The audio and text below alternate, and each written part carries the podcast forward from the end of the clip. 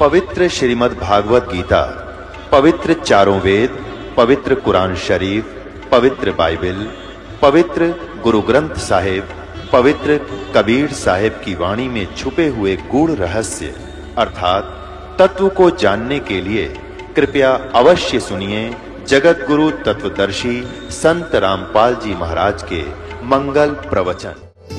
ब्रह्म को समझो, राजा, वेद को समझो, राजा का संविधान अब संविधान का अर्थ राजा कोई करता है, कहीं अनुवाद करते समय तो अल्पज्ञ है, वो मूर्ख है। ज्ञान नहीं उसको, आध्यात्मिक ज्ञान नहीं।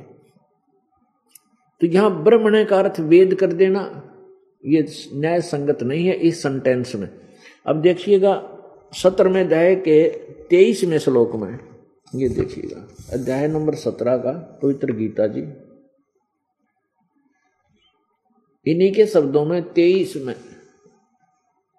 श्लोक नंबर तेईस में, ओम तत्सत इति निर्देश है ब्रह्मण त्रिविध समर्थ है, त्रिविध है समर्थ है। ब्राह्मणा तेन वेदा च यगा च विहिता पुरा। ओम तत्सत, यह तीन प्रकार का ब्रह्मण्य माने। हम ब्रह्मण्य का शब्द अर्थ लेना है, इन्हीं से। सचिदानंद घन ब्रह्म का, अह, नाम कहा है। यानी सनातन ब्रह्म का यू नाम, ये ओम तत्सत नाम है, और ये सचिदानंद घन ब्रह्म कहो, सनातन ब्रह्म कहो, ये है। ब्रह्मण्य का अर्थ है सचिदानंद घन ब्रह्म। अब ये, यानी पूर्ण परमात्मा परम अक्षर ब्रह्म। अब हम इसको अपने आप खुद भी, क्योंकि हम शिक्षित हैं। परमात्मा ने ये समय बिचली पीढ़ी का इसलिए चुना था कि इसमें सब पार होंगे जो मेरी शरण में आ जाएँगे और विश्वास कर लेंगे। इसलिए चुना था कि हम अब शिक्षित हैं और जो वेद हैं, वो सदग्रंथ हैं, इन संस्कृत के ज्ञाताओं ने अनुवाद कर रखा है। लेकिन उनको वेद तत्व ये तत्व ज्ञान नहीं था। सृष्टि रचना का ज्ञान नहीं था, जिस कारण से ये अनुवाद नहीं कर सके कंप्लीट नहीं कर सके। लेकिन इन्होंने बहुत कुछ अनु, अर्थों को ठीक लिखा है। कुछ एक अर्थों में ये विचल गए। उसको हम ठीक कर लेंगे, क्योंकि हमारे पास वो तत्व ज्ञान सूक्ष्म वेद है, सूक्ष्म वेद, जिसमें केवल सत्य ही सत्य है और यथार्थ ज्ञान भरा हुआ है। उससे ही हम इनको ठीक कर लेंगे। तो ब्रह्मण का अर्थ यहाँ हम लिख देंगे सचिदानंद घन ब्रह्म की वाणी में। वो सचिदानंद घन ब्रह्म है कौन? वो परम अक्षर ब्रह्म, सर्वश्रेष्ठी का रचनहार, सन उल्टे लटके संसार रूपी वृक्ष की जो मूल है, जड़ है, वो है वो सचिदानंद घन ब्रह्म। वो सचिदानंद घन ब्रह्म, यहाँ कलयुग में कबीर अपने वास्तविक नाम, कबीर नाम से, कबीर देव, वो कबीर भगवान काशी में, बनारस में, काशी में आए थे। उन्होंने अपनी अपनी अमृतवाणी में सचिदानंद घन की वाणी में ये सूक्ष्म वेद लिखा हुआ।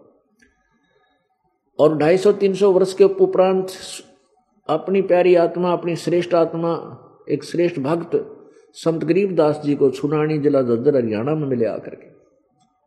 उस दौरान क्या था कि नकली कबीर पंथियों ने कुछ कबीर सागर में भी, यानी सचिदानंद घन की वाणी में कुछ मिलावट सी कर दी थी।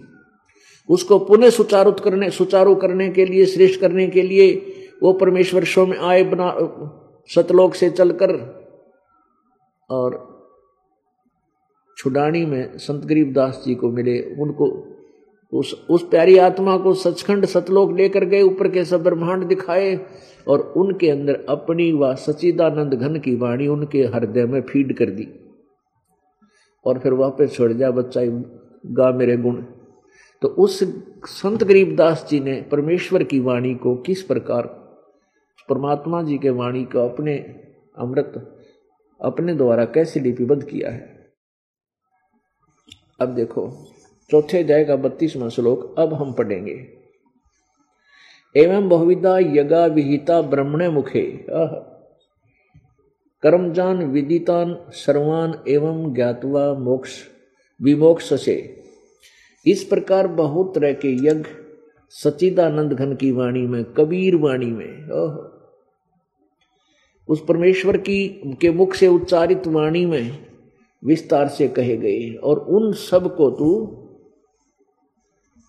मन इंद्रियों और शारीरिक क्रियाओं द्वारा संपन्न होने वाले जान, यानी कर्म जान, विधि विधि जान, यानी काम करते करते, इस प्रकार जानकर उनके अनुष्ठान द्वारा, वो साधना द्वारा तो कर्म बंधन से सर्वता मुक्त हो जाएगा।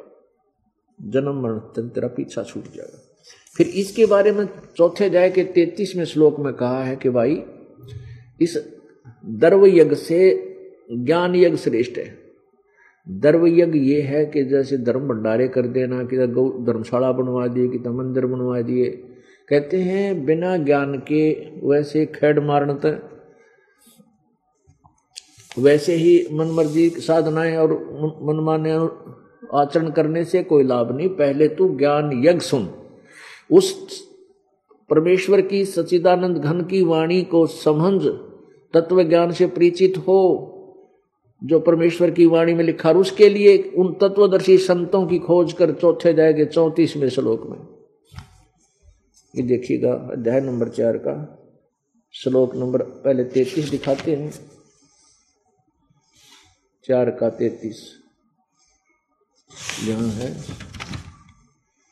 ये परंतम अर्जुन द्रव में यज्ञ की अपेक्षा ज्ञान यज्ञ अत्यंत श्रेष्ठ है। यावन मात्र संपूर्ण कर्म ज्ञान में समाप्त हो जाते हैं। जब तुझे तत्व ज्ञान हो जाए फिर आप पर सारे इधर उधर की भटकना खत्म हो जाएगी और सही साधना करेगा।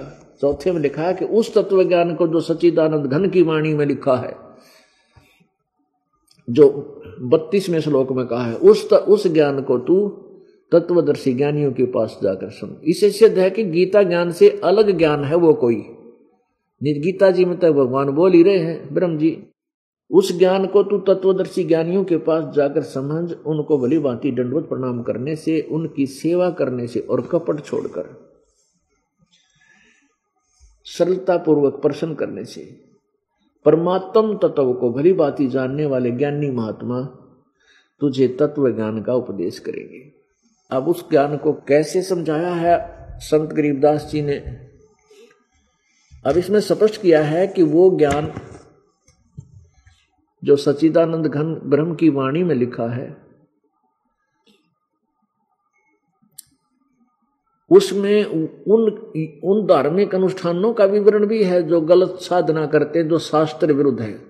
वो भी विस्तार से लिखा है, जो शास्त्र अनुकूल है, उसका भी निर्णय, निर्णायक ज्ञान दिया है। आदरणीय गरीबदास साहिब जी ने परमेश्वर कबीर जी द्वारा प्राप्त उस अमर ज्ञान को कैसे लिखा है? कितना प्यारा वर्णन दिया है। जैसा आपने कल के सत्संग में सुना था कि जब पांडवों की यज्ञ, पांडवों ने श्री कृष्ण जी के आदेश से एक यज्ञ किया था जिसमें एक शंख रखा गया था और उसमें यह शर्त रखी थी कि जो सभी देवता, ऋषि, महर्षि सिद्ध पुरुष सभी आमंत्रित किए जाएँ और उनके भोजन खाने से वो शंख अपने आप बजेगा, अपने आप आवाज़ करेगा। यदि ऐसा हुआ तो यज्ञ संपूर्ण है, अन्यथा यज्ञ संपूर्ण नहीं हुई, संकट मोक्ष, संकट निवारण नहीं होगा। तो उसमें सभी ऋषियों ने, महर्षियों ने, तैतीस करोड़ देवताओं ने, बारह करोड़ वेद के वक्ता, ब्राह्मणों ने, सबने भोजन खा लिया था। श्री कृष्ण जी ने भी, लेकिन शंख नहीं बजा। तैतीस करोड़ यज्ञ में आए शेष अठासी सारे, वो द्वादश कोट वेद के वक्ता, सुपच का शंख बजारे। तैतीस कोट यज्ञ में आए। तैतीस करोड़ देर देवता भी उस यज्ञ में आए थे और सैंस अठासी अठासी हज़ार ऋषि भी आए थे। और नौ नाथ चौरासी सिद्ध। उनसे भी शंख नहीं बजा था। अगस्त ऋषि जय अगस्त मुनि जैसे ऋषि, जिन्होंने एक घूट में सागर सातों समुद्रों को सोख लिया था, पी लिया था। और गोरखनाथ जैसे शब्द भी वहाँ विद्यमान थे। क्योंकि इन सिद्ध आत्माओं का बहुत लंबा चौड़ा विस्तार होता है। सिद्धियाँ इस मनुष्य की, मानव की, यानी इस जीव की शत्रु होती हैं। और इन सिद्धियों के आधार से जो कठिन कठिन साधना ये करते हैं, इनको बहुत लंबे समय तक अन्य लोकों में शरीर प्राप्त हो जाता है। तो उन उन आत्माओं को जो परमात्मा की दिव्य दृष्टि से देख लेता है कि वर्तमान में यह किस शरीर में है और ये कौन था पहले, आगे क्या हुआ, ऐसे। ऐसे नौ नाथ चौरासी शब्द, सबने भोजन खा लिया, शंख नहीं बजा। तब युधिष्ठिर जी ने कहा था, प्रभु, अब कौन है जो शंख बजावेगा श्री कृष्ण जी ने कहा भाई शंख बजाने वाला इनमें आया ही नहीं है। जब श्री कृष्ण जी ने युधिष्ठिर, उस युधिष्ठिर के भ्रम को निवारण करने के लिए, क्योंकि करने के लिए अपना ऐसा हाथ किया था, सभी उपस्थित महात्मा, ऋषि, महर्षियों के ऊपर ऐसे। तो कोई तो अपने अपने स्थान पर, जहाँ वो विराजमान थे, अच्छे अच्छे आसन पर विराजमान थे कोई तो गधा बना खड़ा कोई कुत्ता बन रहा, कोई कैचुआ बन गया, कोई शेर बना खड़ा है किसी की जो है ना चूहे की शरीर बन गया। और देख कर सभा में युधिष्ठिर तो पहले डरा हुआ था क्योंकि उसने बूढ़े सपने आवे थे भयंकर डरावने। और उस सारी देख कर उसका और कलेजा हिल गया, कहने लगा, हे भगवान। युधिष्ठिर बोला, हे भगवान, अपनी लीला बंद करो, मुझसे नहीं देखी जाती। श्री कृष्ण बोले, लीला नहीं है, सच्चाई है भाई, ये अगले जन्मों में इनके ये गुद्दे कुत्ते सुअर बनेंगे। ये तो मान बुढ़ाई के भूखे, इनके पास यथार्थ साधना नहीं है। अब पुण्यात्मा, यहाँ बात फिर बिगड़ जाए। है तोरा गजब हो ये ब्रह्मा, विष्णु, महेश और ये क्या ऋषि, महर्षि, जितने तैतीस करोड़ अठासी हज़ार ऋषि थे। इनके पास साधना नहीं थी, क्या ये वेद को नहीं जानते थे? गुबाई सतगुरु बिन वेद पढ़, जो प्राणी समझे न सार रहे अज्ञानी। भाई सतगुरु बिन काहु न पाया ज्ञाना, जो थो था बुस छड़े मूड किसाना। अब अठासी हज़ार ऋषि ये ब्राह्मण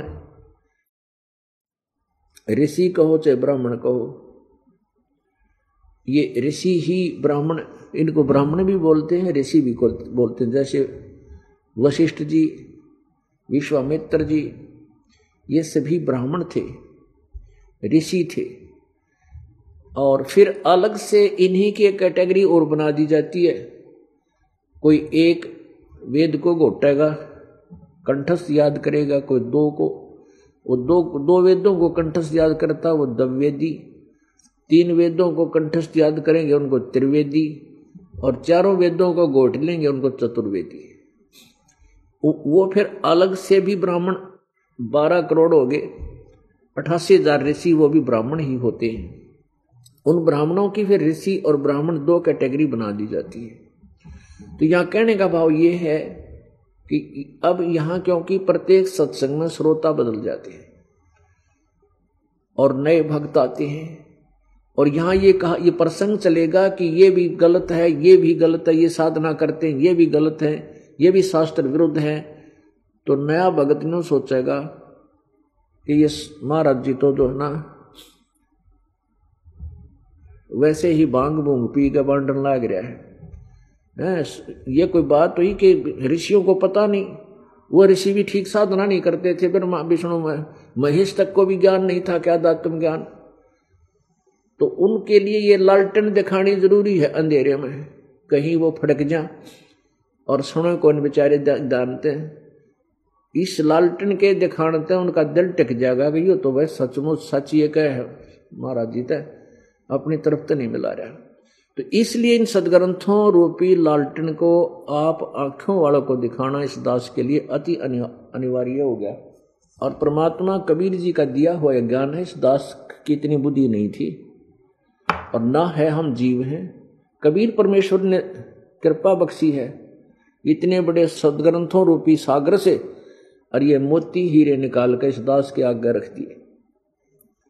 और ये दास ही अपने बच्चों को, परमात्मा के बच्चों को बखेर रहा है, बांट रहा है, और इतना धन है कि वो जितना खर्चोगे उतना बढ़ेगा।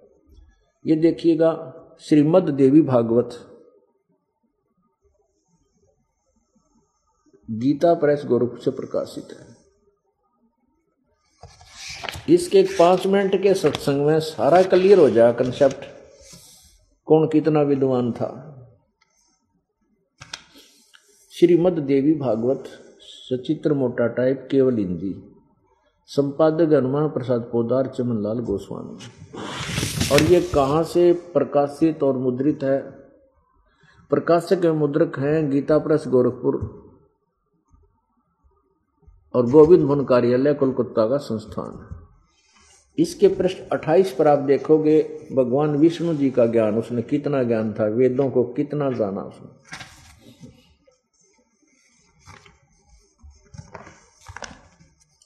यह है पहला सकंद।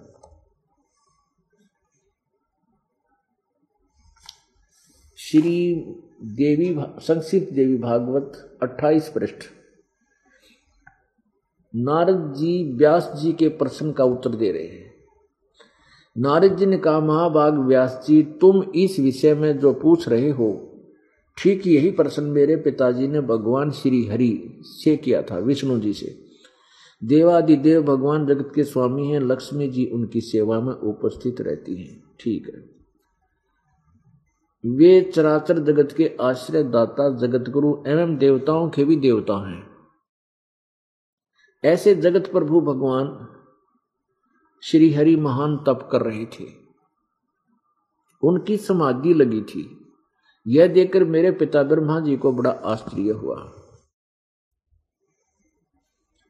अतः उन्होंने उनसे जानने की इच्छा प्रकट की। ब्रह्मा जी ने पूछा, प्रभु, आप देवताओं के अध्यक्ष, जगत के स्वामी, भूत, भविष्य एवं वर्तमान सभी जीवों के एकमात्र शासक हैं। भगवान, फिर आप क्यों तपस्या कर रहे हैं?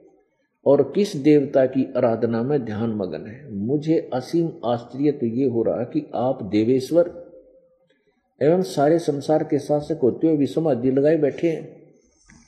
ब्रह्मा जी के विनीत वचन सुनकर भगवान श्री हरि उनसे कहने लगे, ब्रह्मन, सावधान होकर सुन।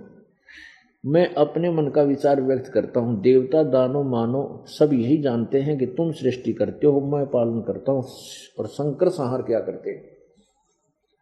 किंतु फिर भी वेद के पारगामी पुरुष अपनी युक्ति से यह सिद्ध करते हैं कि रचने, पालने और संहार करने की योग्यता जो हमें मिली है, उसकी अधिष्ठात्री देवी अधिष्ठात्री देवी शक्ति है। वे दुर्गा है। सुवर्थ हम, ब्रह्मा जी, हम सभी उस शक्ति के सारे अपने कार्यों में सदा सफल होते आए सुवर्थ, प्रत्यक्ष और परोक्ष दोनों उदाहरण मैं तुम्हारे सामने रखता हूँ। सुनो। यह निश्चित है कि उस शक्ति के अधीन होकर ही मैं, दुर्गा के अधीन होकर ही मैं इस शेष नाग की सैया पर सोता और सृष्टि होने, करने के अवसर पर जाग जाता हूँ। मैं सदा तप करने में लगा रहता हूँ। उस शक्ति के शासन से कभी मुक्त नहीं रह सकता। कभी अवसर मिला तो लक्ष्मी के साथ सुखपूर्वक समय व्यतीत करने का सौभाग्य प्राप्त होता है। मैं कभी तो दानों के साथ, राक्षसों के साथ युद्ध करता हूँ अखिल जगत को भय पहुँचाने वाले दैत्यों के विकराल शरीरों को शांत करना मेरा परम कर्तव्य हो जाता है। और ये उनतीस पढ़ रहे हम, उनतीस, अट्ठाईस पहले पढ़ लिया।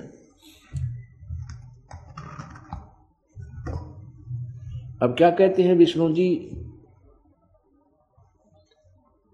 मुझे सब प्रकार से शक्ति यानी दुर्गा के अधीन होकर रहना पड़ता है। उन्हीं भगवती शक्ति का दुर्गा का ही मैं निरंतर ध्यान किया करता हूँ। मैं उसी की पूजा करता हूँ। ब्रह्मा जी, मेरी जानकारी में इन भगवती शक्ति से बढ़कर दूसरे कोई देवता नहीं, कोई भगवान नहीं। अब पाँच सौ बैसठ तिरसठ पर दुर्गा क्या कहती है? अब भगवान श्री विष्णु जी के ज्ञान का तो पता लग गया, वो कहे, मैं दुर्गा तो ऊपर कोई भगवान नहीं मानता, मेरी जानकारी और मैं घोर, मैं कठिन तप, घोर तप को करता रहता हूँ। पुण्यात्मा पवित्र वेदों का सारांश है गीता जी। गीता जी अध्याय नंबर सत्रह के श्लोक नंबर पाँच में कहा कि जो शास्त्र विधि को त्याग कर मनमाना घोर तप को तपते हैं, वो मुझे भी दुखी करते हैं और शरीर में विद्यमान परमात्मा आत्मा के साथ अभेद रूप में रहने वाले उस परम पिता को भी दुखी करते हैं। और छठे में कहा कि उन ऐसे व्यक्तियों को तू राक्षस स्वभाव के जान। अपनात्माओं, वेदों में जो ज्ञान है, वो ना तो ब्रह्मा जी को, ना विष्णु जी को, ना शिव जी को, और ना इन अट्ठासी हज़ार ऋषियों को, ना इन बारह करोड़ ब्राह्मणों को, ना तैतीस करोड़ देवताओं को और जब तक वेदों अनुसार साधना हम नहीं करेंगे, हमारा कल्याण नहीं हो सकता। और वेद, सभी वेदों को एथेंटिक ग्रंथ मानते हैं, सत्य, प्रमाणित ग्रंथ मानते हैं। तो हमने वेदों को फिर देखना होगा, और उन वेदों का ज्ञान सिंपल लैंग्वेज में सचिदानंद गण की वाणी में, या सौसम वेद में, पाँचवें वेद में विद्यमान है। उस पाँचवें वेद को, जो सच्चा वेद है, ज्ञान है उसको सच्चा सिद्ध करने के लिए ये सब सदग्रंथों के प्रमाण बराबर में दिखाने पड़े, जैसे असली और नकली नोट होते हैं। दोनों के तुलनात्मक तरीके से दिखाने से ही क्लियर होता है कि ये ओरिजिनल है तो ये डुप्लीकेट है। केवल दास का इतना ही प्रयत्न है। अब पाँच सौ बैसठ पृष्ठ पर देखें।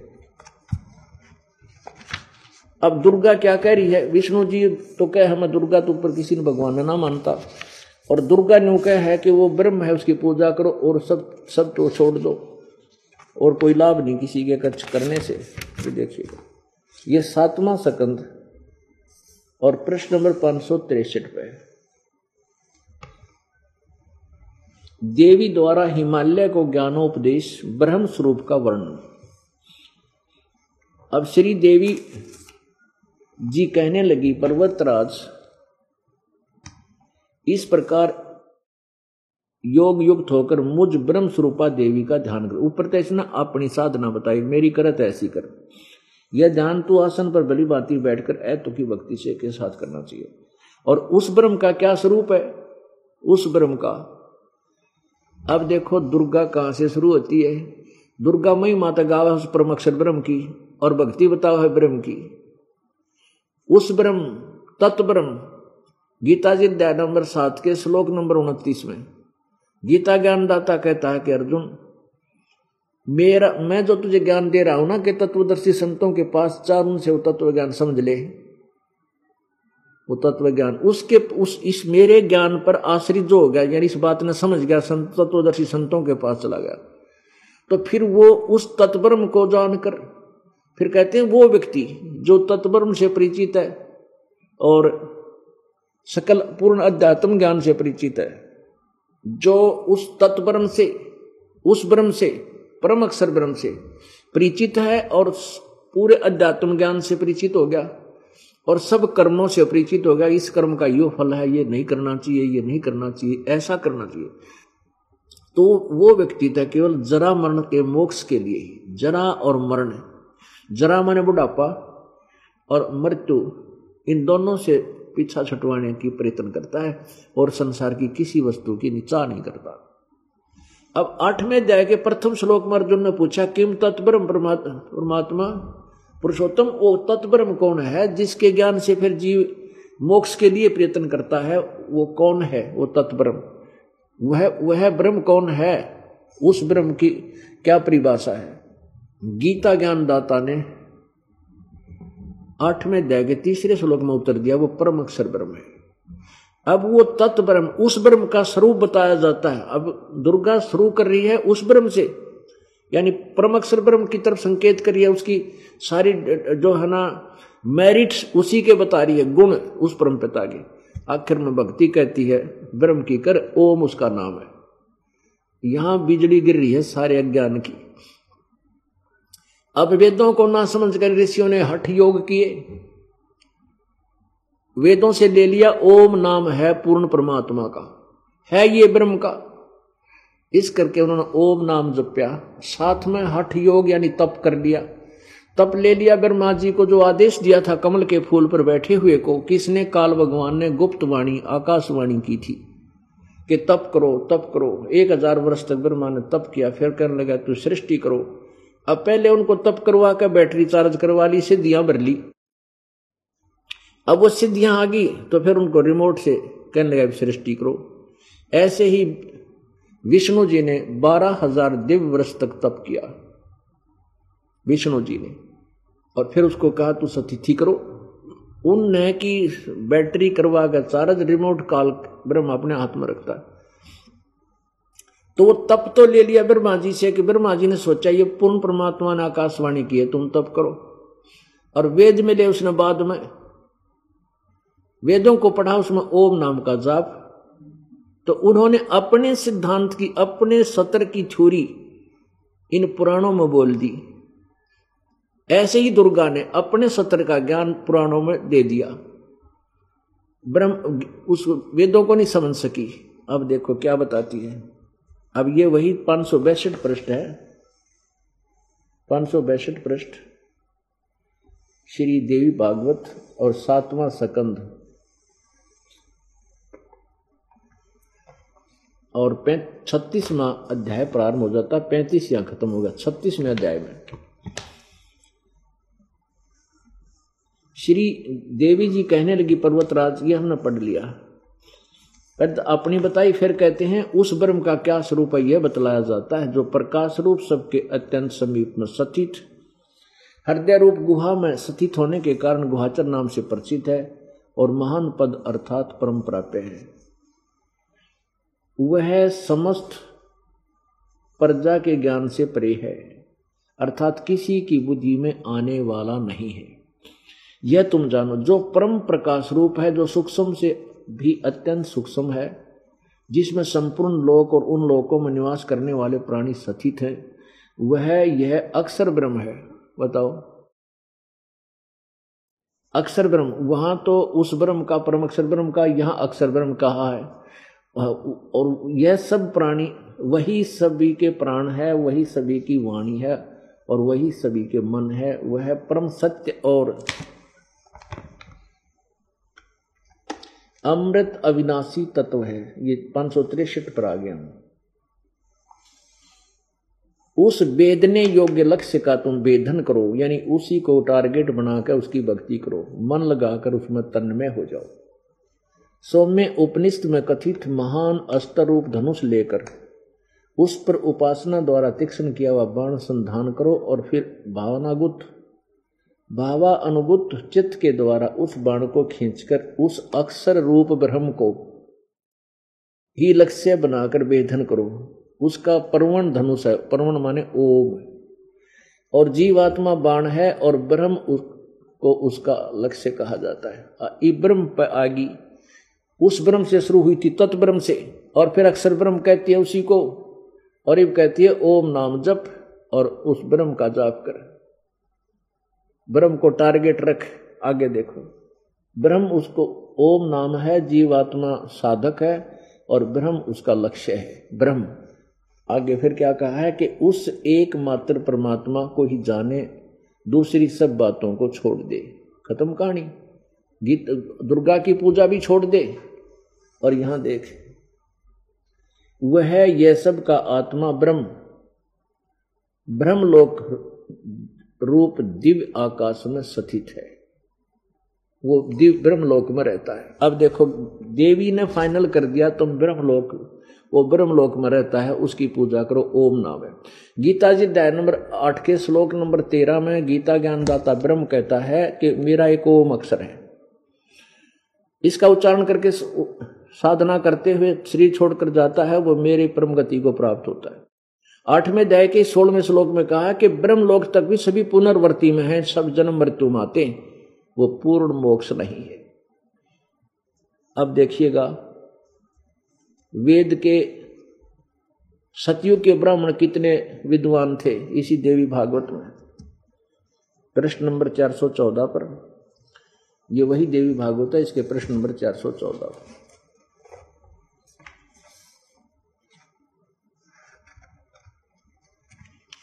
ये देखो। प्रश्न नंबर चार सौ चौदह और छठा सकंद छठा सकंद, संक्षिप्त देवी भागवत। जन्मे जन पूछा, महाभाग, किस युग में कैसा धर्म का स्वरूप है? इस संपूर्ण विषय को विशेष रूप से बताने की कृपा कीजिए। व्यास जी बोले, राजन, ये निश्चय है कि सतयुग में ब्राह्मण है। और वेद के पूर्ण विद्वान थे। आह, उनके द्वारा निरंतर भगवती जगदम्बा की आराधना होती थी। वेद के पूर्ण विद्वान थे और दुर्गा की पूजा करते थे। भगवती का दर्शन करने के लिए उनका मन सदा ललायित रहता था। और आपने पढ़ लिया कि दुर्गा न्यो के ब्रह्म का जाप करो और ये वेद के पूर्ण विद्वान न्यो के हैं। ये दुर्गा की पूजा करते थे। वो खाक विद्वान थे। जब दुर्गा तो किसी और की पूजा बताओ, और वो नो के पूर्व दुर्गा पूजा करते तो यहाँ परमात्मा ने कहा है, भाई तैतीस करोड़ उस यज्ञ में आए, सैस अठासी सारे, वो द्वादश कोट वेद के वक्ता, उस सुपच का शंख बजारे, सुपच सुदर्शन। उसमें सुपच जाति होती थी जैसे सुदर वर्ण में जैसे आजकल शेड्यूल कास्ट कहते हैं। तो उसमें कई जातियाँ होती हैं, जैसे चमार जाति बाल्मीक जाति, जुल्हा जाति। तो बाल्मीक जाति में वो सुदर्शन नाम के एक संत, भक्त, परमेश्वर कबीर जी के इस तत्व ज्ञान से परिचित थे और उस समय कबीर परमेश्वर, कबीर देव, पूर्ण ब्रह्म, परम अक्षर ब्रह्म करुणा में नाम से प्रगट थे, जैसे कलयुग में कबीर नाम से प्रगट थे। उसके ज्ञान से परिचित होने के बाद उस तत्व, उस सत्य नाम का जाप करते थे। जिससे उनमें वो शक्ति थी तो कहते हैं उस सुपच का शंख बजा रहे उस सपुच का सुपच का शंख बजा रहे अब उसी का वर्णन अब चलेगा। जो सचिदानंद घन की वाणी में विशेष ज्ञान दिया है, उसके विषय में क्या बताया है? कि ये जो साधना करते हैं, ये सब अपनी साधना को मोक्ष पाप नाशक जान कर करते हैं। परंतु इसका विशेष विवरण तो तो सचिदानंद गणवाणी में विस्तार से लिखा है। वो उसमें सारा लिखा है कि ये का, ये करने के हैं कि ना करने के हैं। ये साधना करनी चाहिए या ना करनी चाहिए? जैसे गीता जी अध्याय नंबर सोलह के श्लोक तेईस में कहा कि अर्जुन, तू शास्त्र विधि को त्याग कर। जो शास्त्र विधि को त्याग कर मनमाना आचरण करते हैं उनको ना कोई मनमाना आचरण माने, मनमोनी पूजा करते हैं, आप अपने मंत्र, जंत्र, जैसी साधना उनको अपने मन गठन करते हैं, शास्त्र विरुद्ध करते हैं। उनको ना कोई सुख होता है, ना सिद्धि सिद्धि कोई प्राप्त होती है, ना उनकी कोई गति होती है। व्यर्थ। तेईस चौबीसवें श्लोक में कहा, सोलहवें अध्याय में कि अर्जुन इससे तेरे लिए, कर्तव्य और अकर्तव्य के लिए, यानी कौन से साधना, कर्म करने चाहिए और कौन से ना करने चाहिए। सदग्रंथ ही प्रमाण है, किसी और की बात में मत आना। उन्हीं से, उन्हीं को सत मानना, बाकी तो कोई कुछ भी कहता रहे। तो अब उन्हीं सदग्रंथों में सचिदानंद घन की वाणी में क्या कहा है? सट दर्शन, सट भेष कहावे बहुविध धुंधु धार मचावे। तीर्थ व्रत करें, तर बीता वेद पुराण पढ़त हैं गीता। यो भी बैदा है वैधे से भेद अलैदा, यो भी बैधा ये भी यूजलेस व्यर्थ। क्या करते हैं? सट दर्शन, सट भेष कहाँ हुए बहुविध दूंदू धार मचावे। ये सट सट दर्शनी, सट छह प्रकार के ये नारे नारे गिरी, पुरी, सन्यासी, फलाने और ये नागा, वैष्णो कहते हैं, ये भक्ति तो ऐसी करते दिखे जन डूंडा ठा रखा है। डम्ब करें, डूंगर चढ़े अंतर झीनी झूल। जग जाने बंदगी करेंगे वो मैं सोल बबूले कहते हैं, ऊँचे टीला पे बैठेंगे ना सब न दिख जा, महात्मा तपस्या करे, भाई कसूता। और जो आसर पदम लगा के बैठा है, घोर तपन तपन लाग रहा है। परमात्मा कहते हैं, अपनी सचिदानंद गण की वाणी क्या बोलती है कि डिम्ब करे। लोग दिखावा करते हैं, ऊपर डूंगर चढ़े, ऊँचे टिल्ले पर बैठेंगे, न दूर तो दिखे। अंतर छीनी झूले, जग जान बंदगी करेंगे वो सोल बबूले दुनिया तो नहीं सोचा बड़ी बाड़ी के ये तो बड़ी कसूती साधना कर रहे हैं। कहते, डले डोन लाग रहे हैं, अपनी अगत में काटे वो है, ये गलत साधना, शास्त्र विल साधना करके। सट दर्शन, सट भेष कहावे, बहुविध दूंदू धार मचावे। ये तीर्थ व्रत करें तर बीता, और वेद पुराण पढ़ते हैं गीता। जैसे द्वादश कोट वेद के वक्ता और वेद का ज्ञान भी कोई ना, कंठस्थ कर लिया, गोट भी लिया, और सुनान भी लाग गए, औरों को सुना भी रहे। और स्वयं ज्ञान ने उसमें लिखा क्या है? ओए होए।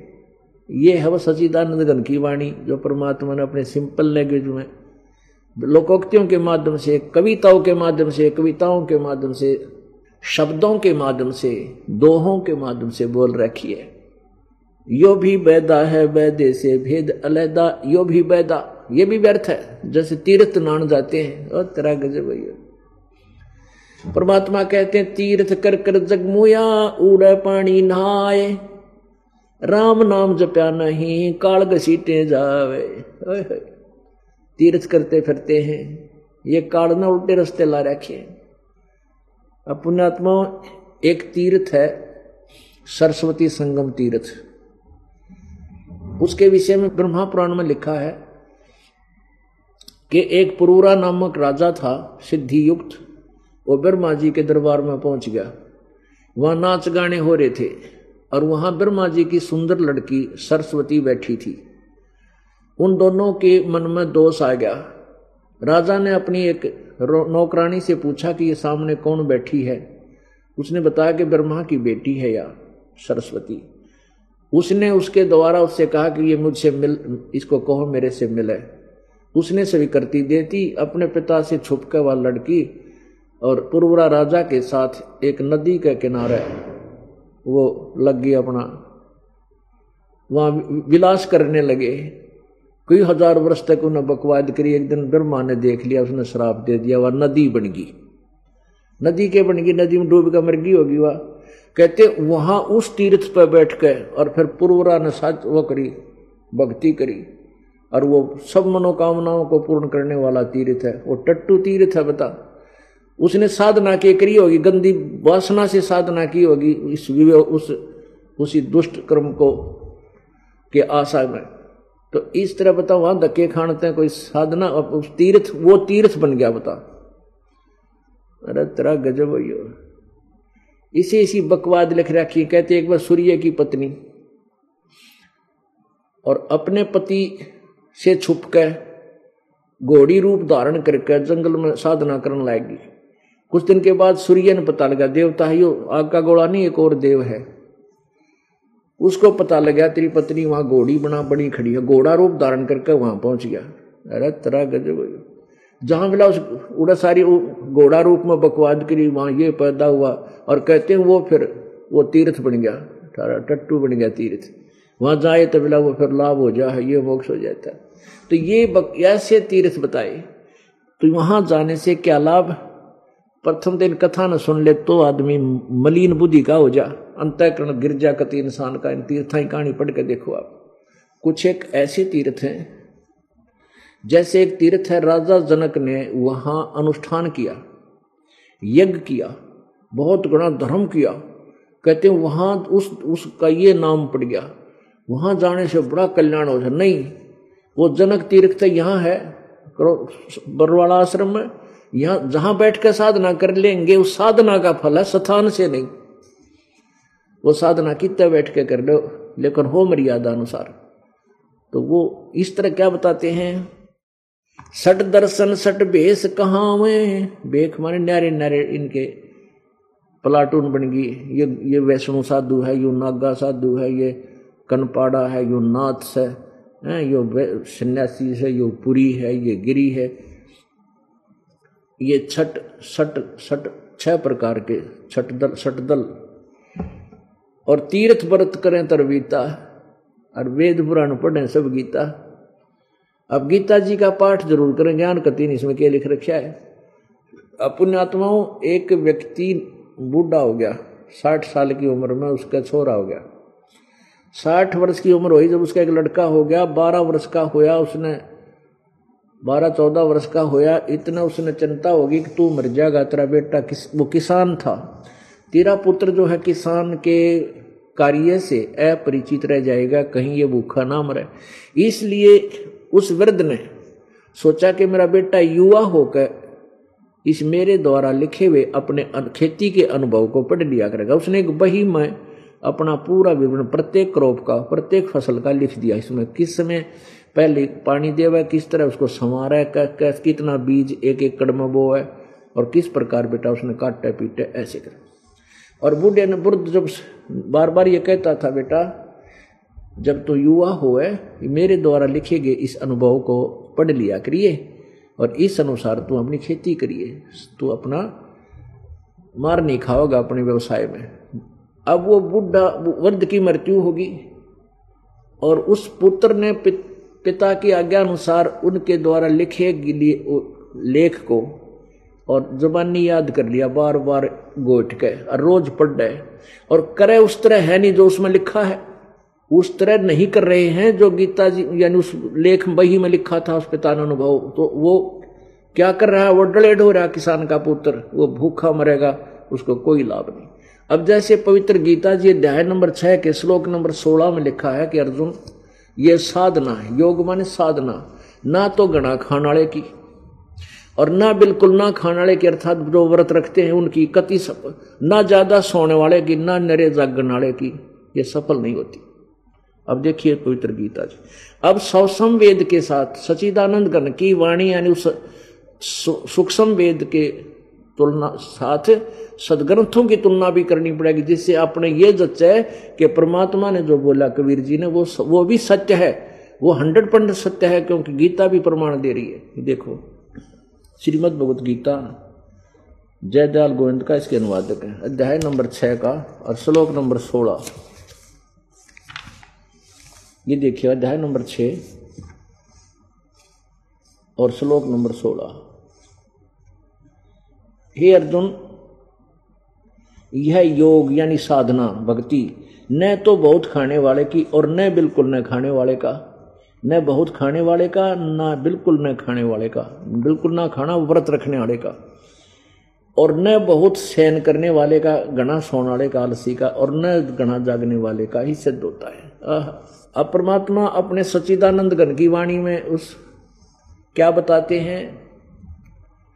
कि प्रथम अंजन प्रथम अंजन संयम राखे, योग युग सब सतगुरु बाखे। अब परमात्मा इस गीता जी में छठे जाए के सोलहवें श्लोक में लिखा है कि ना इतना खावे अकंगड़ाई टूट आलो साजा पड़ा कान तोड़े। और इतना भी नहीं खावे कि बिल्कुल नहीं खावे, क्योंकि बिल्कुल ना खाना, व्रत रखना। ये दास हनुमान जी का पुजारी था, मंगलवार का व्रत रखा करता। और बचपन चौथी कक्षा में पांचवी पढ़ा करते जब देखा देखी दूसरे बच्चे के कारण हमने भी शुरुआत कर दी। अब बालक पर भूख कम उठ्या करे। अब व्रत रखते थे और बारह बजे तो पहले ना कुछ खाना। तो अब स्कूल चले जाते, छुट्टी होती एक डेढ़ बजे, आते इतना घर में दो बज जाते। तो वो रोट, अनुमान याद ना रहा करता रोटी याद रहा करती, कब बारह बजेंगे कब छुट्टी घंटी बज जाएगी। यार, घर जानते रोटी माँ शक्कर भी होगी गुड़ देवेगी यानी इस तरह याद रहा करती, भगवान ना याद रहता भूख में। तो इसलिए कहा कि इतना भी नहीं खा बिल्कुल भी ना खावा कति कोडा हो जाए उसका फ़ायदा क्या? पल, प्रथम अंजल संयम रखे। अन्न और जल का संयम माने संतुलित भोजन। आहार करे गणा भी नहीं खावे, थोड़ा भी नहीं खावे। बिल्कुल ना खाना भी व्यर्थ है। और योग लक्षण सब सतगुरु भाग है। सतगुरु यानी तत्वदर्शी संत बतावेगा इन बातों को? तो यहाँ क्या बताया है उसी को? फिर लेते हैं, ये क्या करते हैं। सट दर्शन सब भेद कभावे, बहुविध धुंधुदार मचावे। तीर्थ व्रत करे, तर बीता ये वेद पुराण पढ़ते है गीता। अब गीता पढ़े, वेद पढ़े, उसमें लिखा क्या है कति नहीं जानते। फिर क्या पढ़, क्या फ़ायदा उसके पढ़ने का? ये तो किसान वाले बालक की तरह घोट रखे उन्हें। चार संप्रदा, बावन दवारे, जिनो नहीं निज नाम बिचारे। ये चार संप्रदाय। जैसे आपने इन आचार्यों, शंकराचार्यों की चार संप्रदाय पड़ी होंगी। मठामनाय में दिखाया था ग्यारह अक्टूबर को। तो कहते हैं, चार संप्रदा और बावन द्वारे, जिन्होंने ही निज नाम बेचारे यथार्थ नाम के आसपास नहीं, उन चार नाम ले रखे, वो भी उपनिषदों से। महावाक्य, तत्वमसी अयम ब्रह्म अहम ब्रह्म आत्मा अहम आत्मा अयम आत्मा ब्रह्म, और प्रज्ञानम ब्रह्म अहम ब्रह्मास्मि। बताइए, ये मंत्र जाप करें। और उन्हीं देवी देवताओं को पूज रहे हैं जिनकी गीता जी में मना है, देवता पूजना मना किया हुआ है। जो देवताओं की पूजा करते हैं, उनके पास चले जाते हैं, मोक्ष नहीं। और अपने उस पुण्य को समाप्त करके फिर थोड़ा चौरासी लाख योनियों आ जाते हैं। ये अविधि पूर्वक है शास्त्र साधना, देवताओं की पूजा।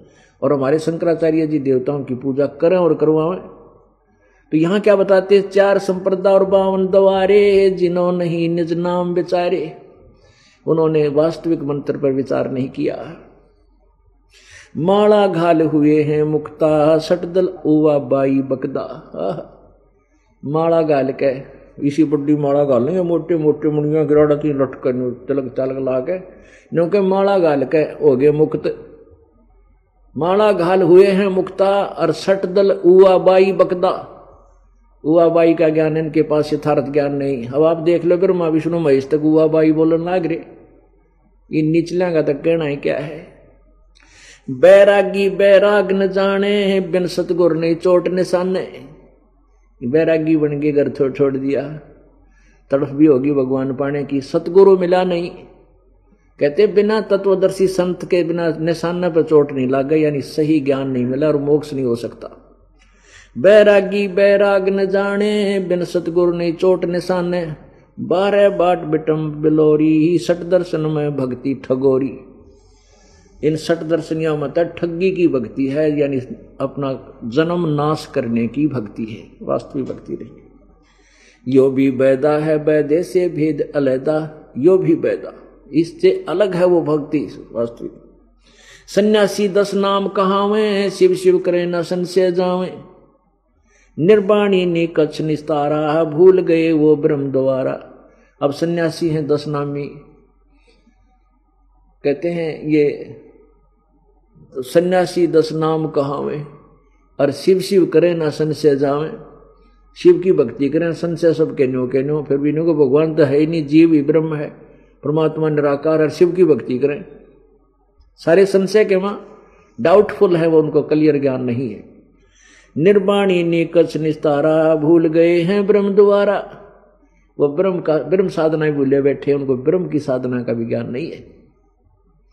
यो भी बैदा है बैदे से भेद अलहदा यो भी बैदा सुन सन्यासी, कुल क्रमनासी भंग में प्योंदी, भूले धोंदी, चल छिदर की भक्ति ना कीजिए आगे जवाब कहो, क्या दीजिए ये छल छिदर की भक्ति, यानी कपट। ये शास्त्र विरुद्ध साधना मत करो भाई, आगे जवाब भी देना भगवान के दरबार में। ब्रह्म कर्म भैरव को पूजे, सब सत्य सबद साहिब, साहेब ने सूझे माला मुक्ति कक्कड़ हुक्ति ही बाना भौड़ी भाँग बसौड़ी, यो भी बैदा है बैदे से वेद अलहदा यो भी बैदा जति जलाली, पद बिन खाली, नाम न घोरा, नाम न रत्ता घोरी गत्ता, यो भी बैदा है। बैरागी सन्यासी सेवड़े, तन पर छार लगावे हैं। पाँचों नार पच्चीसों लड़के धुंधु धार मचावे हैं। सन्यासी, बैरागी सन्यासी सेवड़े, ये तन पर छार लगावे हैं, छार माने राख। और पाँचों नार पच्चीसों लड़के, ये धुंधु धार मचावे हैं। अब कितनी प्यारी व्याख्या है उस सचिदानंद घन की वाणी में। उस पाँचवें वेद में निर्णायक ज्ञान कितना प्यारा है, पर अंतर इतना वो संस्कृत में है, ये केवल सिंपल लैंग्वेज में है। ज्ञान उससे भी इक्कीस वेदों और गीता के ज्ञान से भी आगे और निर्णायक बिल्कुल विस्तार से है इसमें। अब बैरागी सन्यासी कौन हो है जो घर तक निकल गया? जैसे शादी होगी, किसी का ब्याह हो गया। और पुण्य आत्मा को फिर पता चला कोई सत्संग सुना किसी संत का, इतना प्रेरित हो गया, घर भी त्याग दिया। बालक छोड़ गया और राजा राज भी त्याग गए और जाकर वैराग ले लिया, सन्यासी बन गया। यानी कर्म सन्यासी होकर जंगल जंगल में घूमने लग गया।